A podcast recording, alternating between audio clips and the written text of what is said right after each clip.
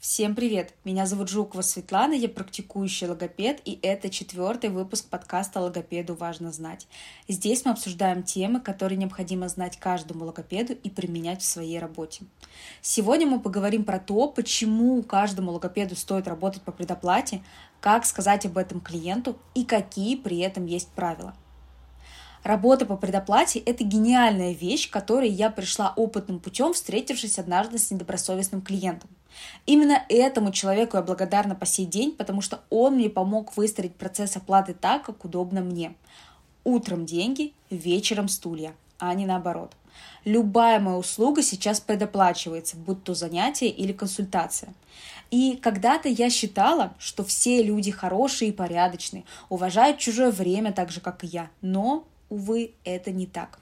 И вы, конечно, можете продолжить работать по постоплате, выключить этот подкаст и оставить все так, как есть. А можете прокачать свою профессиональную самооценку одним действием – введением предоплаты.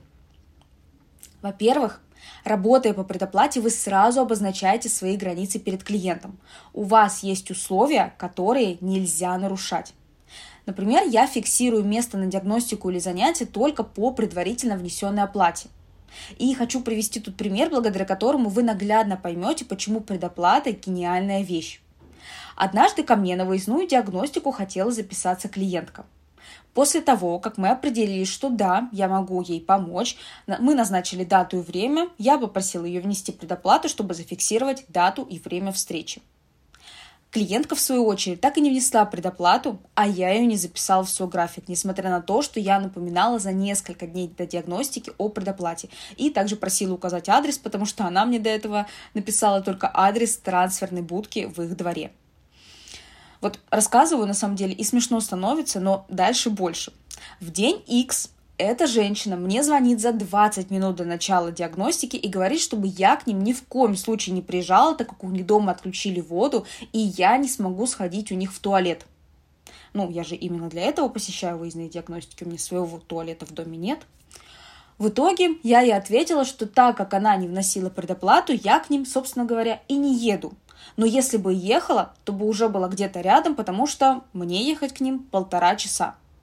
Но и это не конец истории.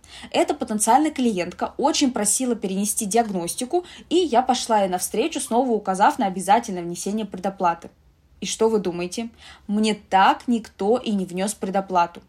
И если честно, я уже не помню нюансов второго диалога, но в итоге я отказалась от диагностики, сославшись на то, что не вижу смысла продолжать наше дальнейшее сотрудничество в таком формате.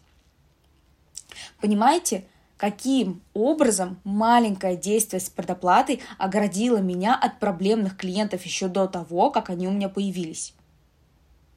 Второй плюс работать по предоплате – это то, что предоплата в 30, 50 или 100% гарантирует вам компенсацию затраченного времени. Например, в том случае, если бы мне за 20 минут дали отворот-поворот, а я уже час потратила на подготовку к диагностике и еще 1,5 часа потратила на дорогу и приехала, я бы не вернула предоплату, потому что при предупреждении об отмене менее чем за 12 часов я предоплату не возвращаю, тем более по такой странной причине, как отключили воду. Конечно, для постоянных, проверенных и адекватных клиентов я могу делать поблажки и в экстренном случае перенести одно занятие, которое проводится у меня на дому. Но я просто знаю, с кем это можно делать, а с кем нельзя. В-третьих, уже внесенная предоплата, особенно если ребенка приводят к вам на занятие, снижает риск «Ой, мы проспали», «Ой, мы заболели», «Ой, мы резко вспомнили, что у нашего папы день рождения» и все в таком духе. За что уплочено, должно быть проглочено. Большинство людей руководствуются в своей жизни этим принципом, поэтому предоплаты их делают более серьезными, особенно если в договоре прописан пункт о невозврате, пусть и частичный. Но вот и тут есть свои нюансы, и мы об этом подробно говорим на курсе «Частная практика», который можно приобрести в записи и изменить свой подход к ведению частной практики навсегда. Как брать предоплату? Вроде неудобно же как-то сразу деньги просить, мало ли, не скинут. И может быть такое, что не скинут. Я вам уже ранее привела такой пример. И спасибо за это, потому что вы сразу знаете, что туда и с предоплатой, и без нее не стоит соваться. Попросить перевести предоплату вы можете так же, как я на этапе обсуждения фиксации времени. Вы просто отправляете свои реквизиты и просите перевести предоплату. Все. Никаких дополнительных оправданий. Это просто ваши условия. Тут уже человек сам в состоянии принять решение, подходит ему это условие или нет.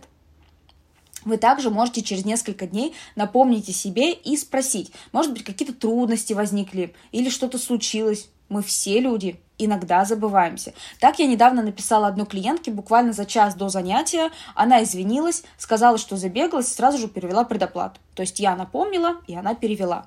Не стесняйтесь, напомните себе, но при этом ни в коем случае не бегайте за клиентом, не умоляйте, не упрашивайте. Это вас обесценивает как специалиста. И тут вероятность того, что к вам запишутся, автоматически сходит на нет, даже если был шанс. Давайте подведем итоги подкаста. Предоплата – это гениальная вещь, которую обязательно должен взять на заметку каждый уважающий себя логопед. Предоплата может помочь обезопасить себя от проблемных клиентов.